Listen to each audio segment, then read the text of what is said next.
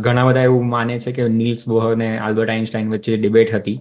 એ settle થઈ ગઈ અને Niels Bohr is a winner but એનું કેવું છે કે આઇન્સ્ટાઈને ખરેખર બહુ વધારે કોન્ટ્રીબ્યુટ કર્યું છે આવા બધા ક્વેશ્ચન રેઝ કરીને.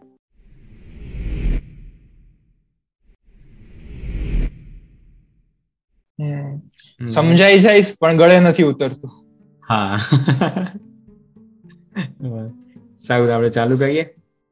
Hello and welcome to the scientific Gujarati show જો તમને ગુજરાતી ભાષામાં સાયન્સ ટેકનોલોજી હિસ્ટ્રી અને મિસ્ટ્રીની વાતો કરવી કે સાંભળવી ગમતી હોય, તો આ પોડકાસ્ટ તમારા માટે છે.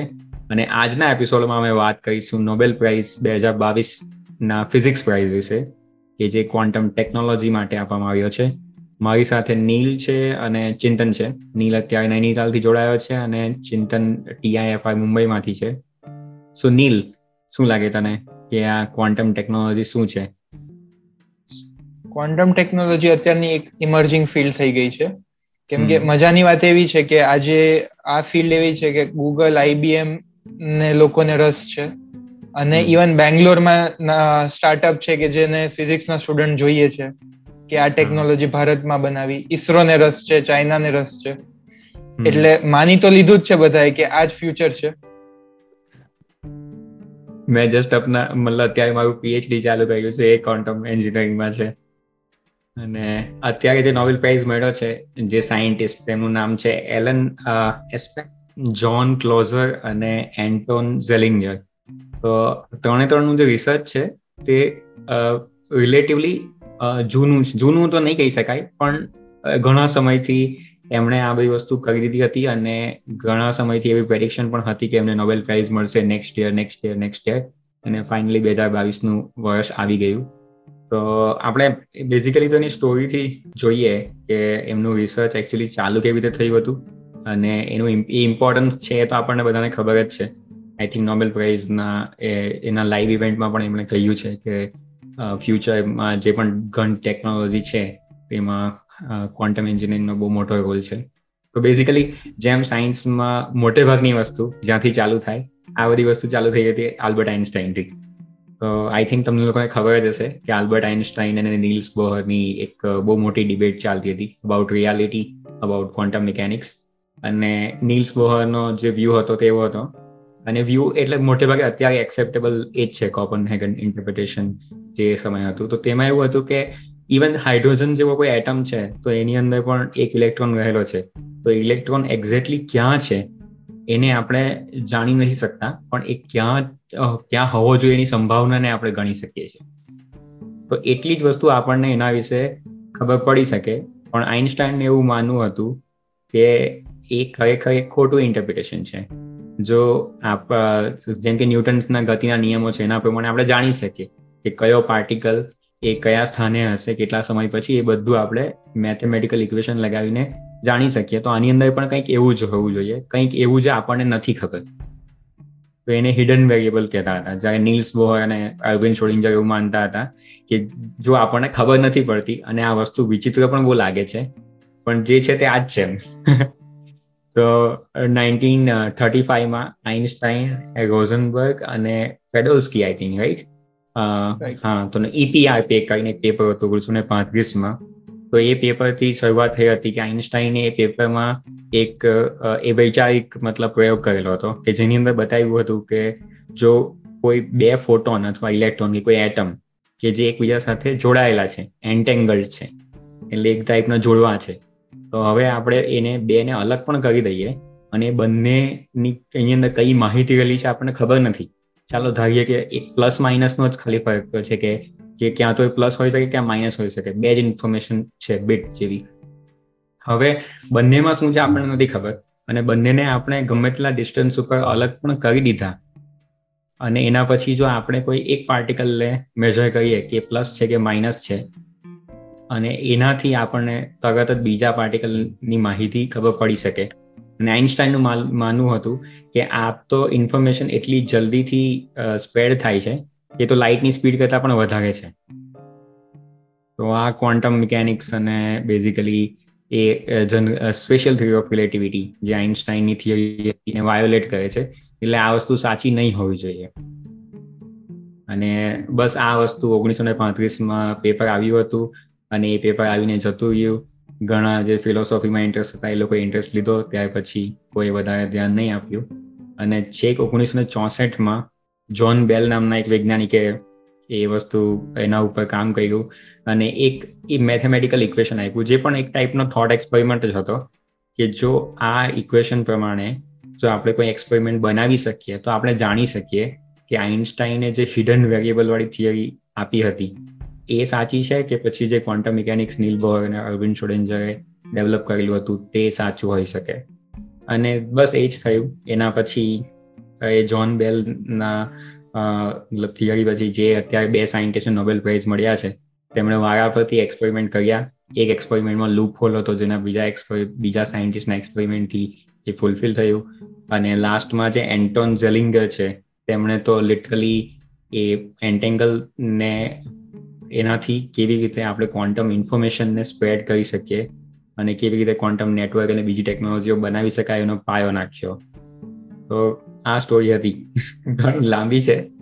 પણ ટેકનિકલી આની અંદર ઘણી બધી ઇન્ફોર્મેશન છે. જેમ કે ક્વોન્ટમ ટેલિપોર્ટેશન અને એન્ટેંગલમેન્ટની વાત કરી તો આ વસ્તુ આપણે સમજાવી કેવી રીતે શકીએ કોઈને? ક્વોન્ટમ એન્ટેંગલમેન્ટ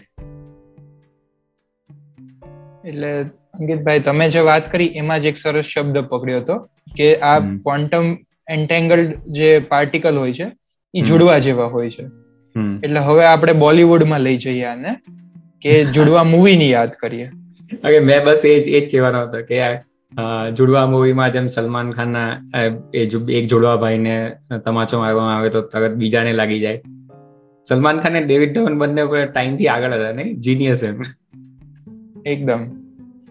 બસ એવું જ કંઈક આપણે માનીએ કે એક પાર્ટિકલ ને તમાચો મારીએ તો બીજાને કંઈક થાય કે એને પેન ફીલ થાય. ઈ ટાઈપનું એક બેઝિક આપણે કહી શકીએ કે ક્વોન્ટમ એન્ટેંગલમેન્ટ છે. પણ એક ઇમ્પોર્ટન્ટ વસ્તુ છે જે આઈન્સ્ટાઈને રિયલાઇઝ નથી કરી કે એકચ્યુઅલી ઇન્ફોર્મેશન તમે સેન્ડ ના કરી શકો. યુ હેવ ટુ મતલબ આપ જો તમારી જોડે એન્ટેંગલ્ડ પેર હોય it's not possible to send information greater than speed of light જે આઈન્સ્ટાઈને ઇવન ક્વોન્ટમ ટેલિપોર્ટેશનમાં તમારી જોડે એક ક્યુબિટ હોય એ તમારે બીજાને સેન્ડ કરવી હોય તો તમારે ક્લાસિકલ ઇન્ફોર્મેશન સેન્ડ કરવી પડે. એટલે એમાં એવું છે કે જ્યારે આપણે એ ઇન્ફોર્મેશન સેન્ડ કરીએ તો જે રિસીવર છે રિસીવ કરે ત્યારે જે ઓરિજિનેટેડ ઇન્ફોર્મેશન ડિસ્ટ્રોય થઈ જાય ને હા એટલે ક્વોન્ટમ ટેલિપોર્ટેશનમાં એવું હોય છે કે સપોઝ તમારી જોડે એક સપોઝ આપણી બેને બંને વચ્ચે એક બેલ પેર ક્રિએટ કરી. તમે મૂન ઉપર ક્યાં હું અહીંયા છું? અને જો તમારે માર તમારે મારી જોડે એક એક એક સ્ટેટ ક્વોન્ટમ સ્ટેટ સેન્ડ કરવું હોય તો તો એ ક્વોન્ટમ સ્ટેટ સેન્ડ કરવા માટે તમારે તમારી જોડે જે બે સ્ટેટ હોય એના ઉપર કોઈ કંઈક કરવું પડે. અને પછી જે તમને રિઝલ્ટ મળે એ તમે મને સેન્ડ કરશો. ક્લાસિકલી સેન્ડ કરશો નોટ યુઝિંગ એની ઓકે ના પછી હું મારા ઇન્સ્ટ્રુમેન્ટ ઉપર કંઈક પરફોર્મ કરીશ. એનાથી મારું મારા જોડે જે સ્ટેટ હતું એ કન્વર્ટ થઈ જશે જે સ્ટેટ તમે મને મોકલવા અને તમારે જોડે જે હતું એ ડિસ્ટ્રોય થઈ જાય. એટલે એ નો ક્લોનિંગ થિયરમ કહેવાય છે. તમે એક સ્ટેટને ક્લોન ના કરી શકો. તો જે થર્ડ ત્રીજો કોને મળ્યું નોબલ મને નામ યાદ નથી. એન્ટોન ઝેલિંગર એને quantum teleportation experimentally pioneer of quantum information science એમણે એક્ચ્યુઅલી હા. મારા માટે એટલે મારો વ્યૂ પોઈન્ટ થોડો અલગ છે કે ફ્યુચર ટેકનોલોજીસ તો ઇમ્પોર્ટન્ટ છે બટ આઈ થિંક એ ટાઈમ ઉપર એવું હતું કે ક્વોન્ટમ મિકેનિક્સ ઉપર બહુ બધા ક્વેશ્ચન્સ હતા. આઈ થિંક આ જે એક્સપેરિમેન્ટ્સ હતા એ બહુ ઇમ્પોર્ટન્ટ હતા કે એક થિયરીને વેલ એસ્ટાબ્લિશ કરવા માટે. એક્સપેરિમેન્ટ યા પેલું કોઈક કોની પેલા એક જર્મન સાયન્ટિસ્ટ છે સબીના હોફસ્ટેટ સબીના હોઝનફેલ્ડર હા હોઝનફેલ્ડર સાયન્સ વિધાઉટ ગોબલિક કે શું કહ્યું છે? ને તો એમને એકચ્યુઅલી આજે સવારે જ વીડિયો જોયો. લાસ્ટ યર નો વીડિયો હતો. તેને મતલબ quantum Nobel prize for twenty twenty four quantum engineering તો એમાં આ ત્રણ જણના નામ હતા. અને એણે લિટરલી એ વીડિયો એના ઉપર બનાવ્યો હતો. અને એની અંદર હતું કે આ ઈપી જે પેપર હતું ને આઇન્સ્ટાઈનનું તો એના જ્યારે બેલ ઇનઇક્વાલિટી એટલે ત્રીસ વર્ષ પછી જ્યારે બેલે એના ઉપર કામ કર્યું અને પછી બધા એક્સપેરિમેન્ટ થયા. તો ત્યાં સુધી એમનો વચ્ચેના ગેપમાં કોઈ વધારે ડેવલપમેન્ટ હતું નહીં ક્વોન્ટમ મિકેનિક્સમાં જ્યારે ક્વોન્ટમ થિયરી એ સો વર્ષથી વધારે જૂની છે, એ બધાને ખબર છે. પણ જે લેટ એટીઝ ને નાઇન્ટીઝમાં આજે એક્સપેરિમેન્ટ થયા ને જેમ, જે આ લોકોએ કર્યા, તો એના પછી અત્યારે એક નવું ક્વોન્ટમ રિવોલ્યુશન આવે છે, જેને સેકન્ડ ક્વોન્ટમ રિવોલ્યુશન કરે છે, જે ખરેખર હવે ટેકનોલોજીને એક્સપ્લોર કરે છે. કે આપણને કદાચ બધું ખબર નથી કે એક્ઝેક્ટલી આ વસ્તુ કેવી રીતે થાય છે પણ આપણને ખબર છે ને હંડ્રેડ પર્સન્ટ આપણે એક્સપેરિમેન્ટેબલ પ્રૂવ કરી દીધું કે થાય છે તો હવે એને એક્સપ્લોઇટ કરીને કેવી રીતે આપણે ટેકનોલોજી બનાવી શકીએ અને સોલ્યુશન્સ બનાવી શકીએ એના ઉપર કામ ચાલે છે. બાકી નીલ તારી પાસે કઈ ગોસિપ હતી? તારે કંઈક શેર કર્યું છે? એટલે વાત એવી છે કે આ આપણા ત્રણ જે નોબલ લોરિયટ્સ હતા એની અંડર આપણા એક ભારતના પ્રખ્યાત વૈજ્ઞાનિકે પોસ્ટડોક કરેલું. જે અત્યારે ભારતમાં છે. અને એક બીજા વૈજ્ઞાનિક હતા કે જે નહોતા માનતા કે આ બેલ્સ ઇનઇક્વાલિટી છે ઈ જ છે એમ કે હિડન વેરિયેબલ હોવા જોઈએ. કેમ કે આજ કે ક્વોન્ટમ મિકેનિક્સ આ પૂર્ણ નથી એમ જેવું આઇન્સ્ટાઈન માનતો હતો ઈ જે આ વ્યૂ ધરાવતા હતા. અને એક હમણાં તે એ લોકો વચ્ચે એક સરસ વાર્તાલાપ થયો જે થોડો ઉગ્ર બી થઈ ગયો હતો એ સમયે કે બે એકબીજાના વ્યૂને માનતા નહોતા. એટલે પહેલા સાયન્ટિસ્ટે આ રીતનું એક મૂક્યું કે જો આ વસ્તુમાં આટલો તથ્ય હોત તો અત્યાર સુધી તમને લોકો નોબેલ પ્રાઇઝ મળી ગયું હોત. આ એકાદ વર્ષ થયો આ વાતને એક દોઢ વર્ષ. અને આજે એમણે બધાને મેલ મોકલ્યો છે કે કોક અમારી ઉપર સવાલ ઉઠાવતા હતા પણ આજે જવાબ બધાને મળી ગયો છે. બટ ઠીક છે મતલબ જો કે એમાં એવું કન્સિડર નહીં કરી જાય કોઈ વસ્તુ નોબેલ પ્રાઇઝ મળી ગયો એટલે શ્યોર શોર્ટ મતલબ એટલે કે એમાં કોઈ ખામી જ નથી કે એમાં કોઈ લૂપ હોલો નથી. બટ ધીસ ઇઝ ઓબ્વિયસલી કે આ ઘણું ઘણા સમયથી એક્સપેરિમેન્ટલ આઈ આઈ થિંક બે હજાર અઢારમાં ચાઇનાએ લગભગ સ્પેસમાં બી ક્વોન્ટમ ઇન્ફોર્મેશનનો કંઈક એક્સપેરિમેન્ટ કરેલો હતો ને? ક્વોન્ટમ ટેલિપોર્ટેશન જેવો. એટલે જેમ ચિંતને જ પહેલા વાત કરી કે તમે ધારો કે બે વસ્તુ છે કે એક બોલ છે જેનો કલર તમને ખબર નથી પણ તમને એમ ખબર છે કે એકનો કલર જાણવાથી તમે બીજાનો કલર પ્રિડિક્ટ કરી શકશો. તો એ રીતે એ લોકોએ જેમ વાત કરી કે ચંદ્ર ઉપર એક બોલ મૂકી દીધો અને એક અહીંયા હોય તો અહીંયાના બોલ જોઈને તમે પ્રિડિક્ટ કરી શકો કે ચંદ્ર ઉપર શું હશે કે વાઇસ વર્ષા એમ. એવું જ તે ચાઇનાએ કર્યું હતું જેમાં સૌથી લાંબો ડિસ્ટન્સ એટલે કે બે ત્રણ હજાર કિલોમીટર જેટલો કે એક પાર્ટિકલ એન્ટેંગલ કરી એક ચાઇનાની લેબમાં રાખ્યો અને એક બીજી બાજુ ગ્રેઝ એટલે કે સ્વીડન કે ઓસ્ટ્રેલિયા યુરોપની કોઈ લેબમાં મોકલવામાં આવ્યો હતો. અને પછી એ લોકોએ વેરીફાઈ કર્યું કે આ બે એન્ટેંગલ છે. તો ઇન્ફોર્મેશન આ લેબથી પેલી લેબમાં ટ્રાન્સમિટ થઈ શકે કે નહીં એમ. અને એ સૌથી લાંબો ગાળો છે ડિસ્ટન્સ પ્રમાણે જ્યાં શક્ય છે. અને આ આ જ ગ્રુપે એક્સપેરિમેન્ટ એના ચાઇનાના સેટેલાઇટ સાથે કરેલો. કે પૃથ્વી ઉપર હોય અને બીજું સેટેલાઇટમાં ઉપર મોકલ્યું હોય તો બી આ વસ્તુ થઈ શકે કે નહીં એમ? એટલે ચાઇના પાસે અત્યારે રેકોર્ડ છે કે સૌથી લાંબા ડિસ્ટન્સના ઓલે તમે આ કર્યું છે કે નહીં એમ? પણ નવાઈની વાત એ છે કે આપણે બી આ કરેલું છે. અને એ બી અમદાવાદમાં જ થયો છે આ એક્સપેરિમેન્ટ કે અમદાવાદની ઈસરોની સેકની લેબોરેટરીમાં એક પાર્ટિકલ મોકલવામાં આવ્યો અને બીજો પીઆરએલમાં હતો.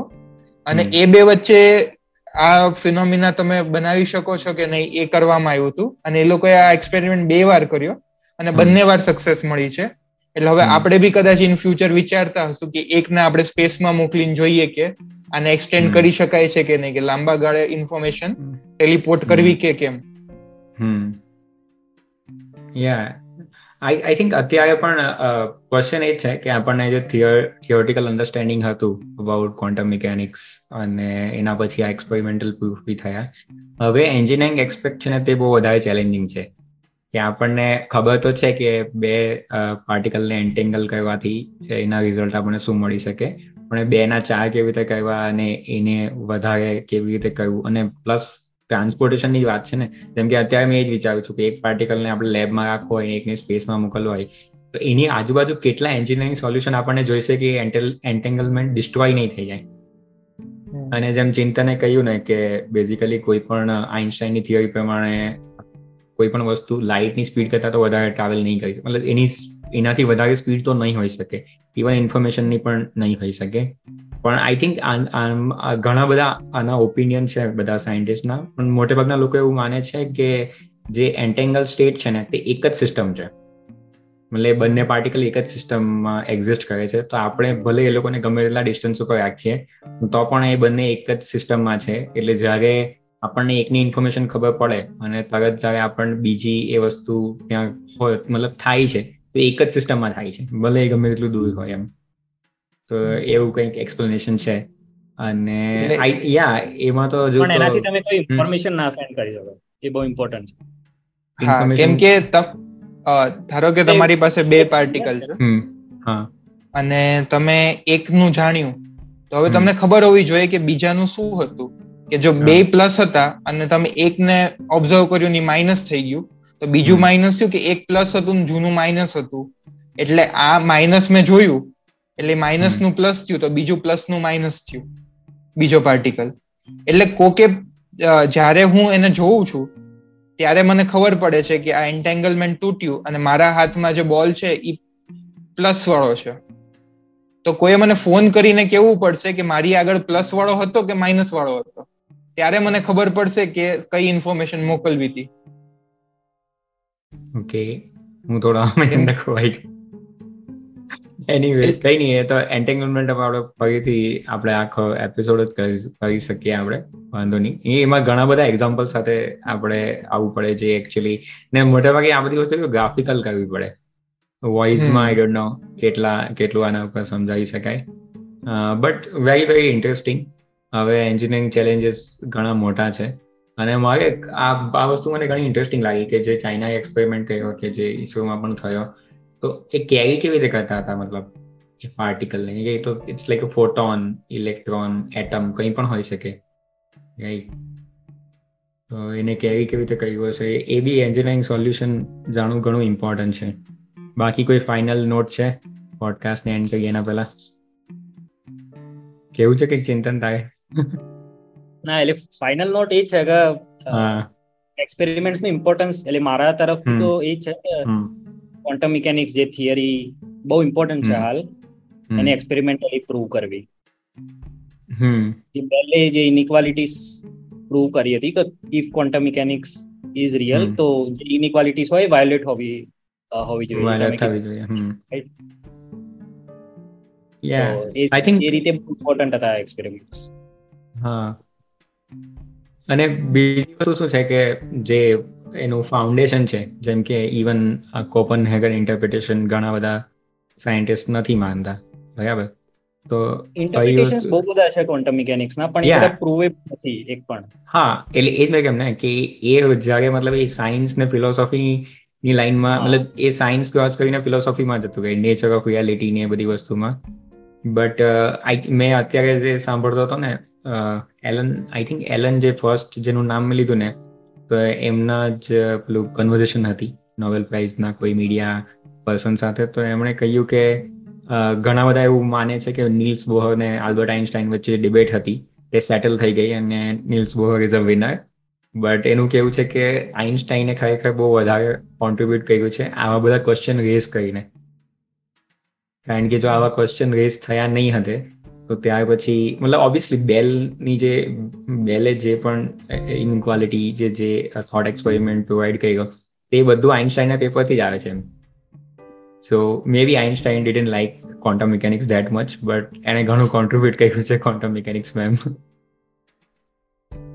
અને એ વસ્તુ બી ફેસિનેટિંગ છે કે આપણે, મતલબ અત્યારે બે હજાર બાવીસમાં પણ જે નોબેલ પ્રાઇઝ મળે છે, એના રૂટ્સ ક્યાંક આઇન્સ્ટાઈન રિસર્ચમાંથી નીકળે છે એમ.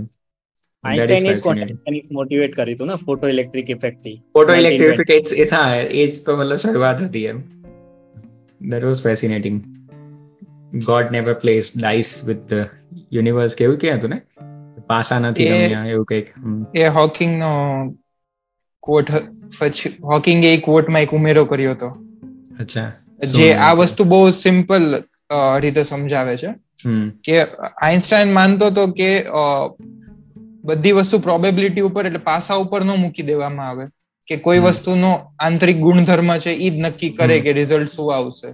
અને આ એક્સપેરિમેન્ટ એમ એમ જ દેખાડતા હતા કે ઈ વસ્તુ આંતરિક નથી કે પહેલેથી હું કહી નહીં શકું કે બોલ પ્લસ હશે કે માઇનસ હશે પણ જોવા ઉપર જ ખબર પડશે કે શું હશે. એટલે મેજરમેન્ટ ઉપર.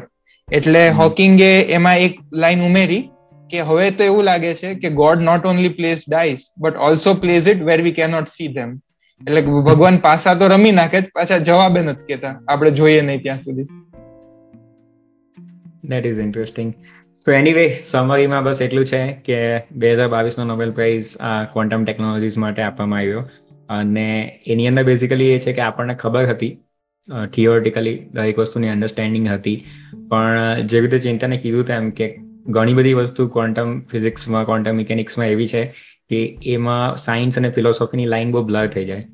તો એ સમયે કોઈ વસ્તુને પ્રૂવ કરવા માટે એક્સપેરિમેન્ટ ડિઝાઇન કર્યું કે ઇવન એ આઈડિયા પણ પ્રેઝન્ટ કર્યું કે આ રીતે કદાચ કોઈ એક્સપેરિમેન્ટ થઈ શકે. અને એક્સપેરિમેન્ટલી એ બધી વસ્તુ થઈ તો એ ઘણું મોટું કોન્ટ્રીબ્યુશન છે અને ડેફિનેટલી નોબેલ પ્રાઇઝ વધી તો છે જેમ બાકી આપણે આઈ થિંક આપણે પહેલે શરૂઆતમાં જ એક્સપ્લેન કરવા જેવું હતું ને શું? જોન બેલ ને હાઇલાઇટ કરવું પડે હા ને ઇવન જે જે ફર્સ્ટ એક્સપેરિમેન્ટ થયો હતો ને એમાં પણ કોઈ બીજા સાયન્ટિસ્ટ હતા. પણ આ લોકોને એવું પણ છે ને નોબેલ પ્રાઇઝનું કે જેની ડેથ થઈ જાય ને પછી નોબેલ પ્રાઇઝ અવોર્ડ નહીં થાય. એટલે ઇટ્સ એક એનો એક કલાકનો એપિસોડ થઈ શકે કે why Nobel prize it's unfair and hurting science એવું બધું ઘણું છે એમ. પણ કોઈક બીજા દિવસે. આ ત્રણેય સાયન્ટિસ્ટ બી લકી છે કેમ કે ત્રણેય નો બર્થ ભારતની આઝાદીની પહેલા થયેલા છે. અચ્છા. એટલે ખાસી ઉંમર ને પોતાનું પીક ઓફ કરિયર પછી લોકોને મળ્યું છે. કદાચ જોન બેલ તો ત્યાં સુધી નો રહ્યા નહીં તો કદાચ આજે એમનું નામ હોત ત્રણમાં. જોન બેલ મેં કીધું નોમિનેટ થયા હતા એ વર્ષે જ. જે વર્ષે ડેથ થઈ હતી. આઈ થિંક આ જે એન્ટોન ઝેલિંગર લાસ્ટમાં કહ્યું ને કે જે નોબેલ પ્રાઇઝ છે just it's like a symbol કે જે બીજા ઘણા યંગસ્ટર્સને કે બીજા યંગ સાયન્ટિસ્ટને મોટિવેટ કરશે આ ફિલ્ડમાં કામ કરવા માટે અને વધુ વધુ એક્સપ્લોર કરવા માટે. રાઈટ અને પછી અમારા જેવા લોકો જ્યારે શરૂઆત કરે છે એમાં. એટલે દેટ્સ ફેસિનેટિંગ બાકી મજા આવી. થેન્ક યુ સો મચ આપણે ફરીથી ક્યારેક કરીશું આના ઉપર વાત.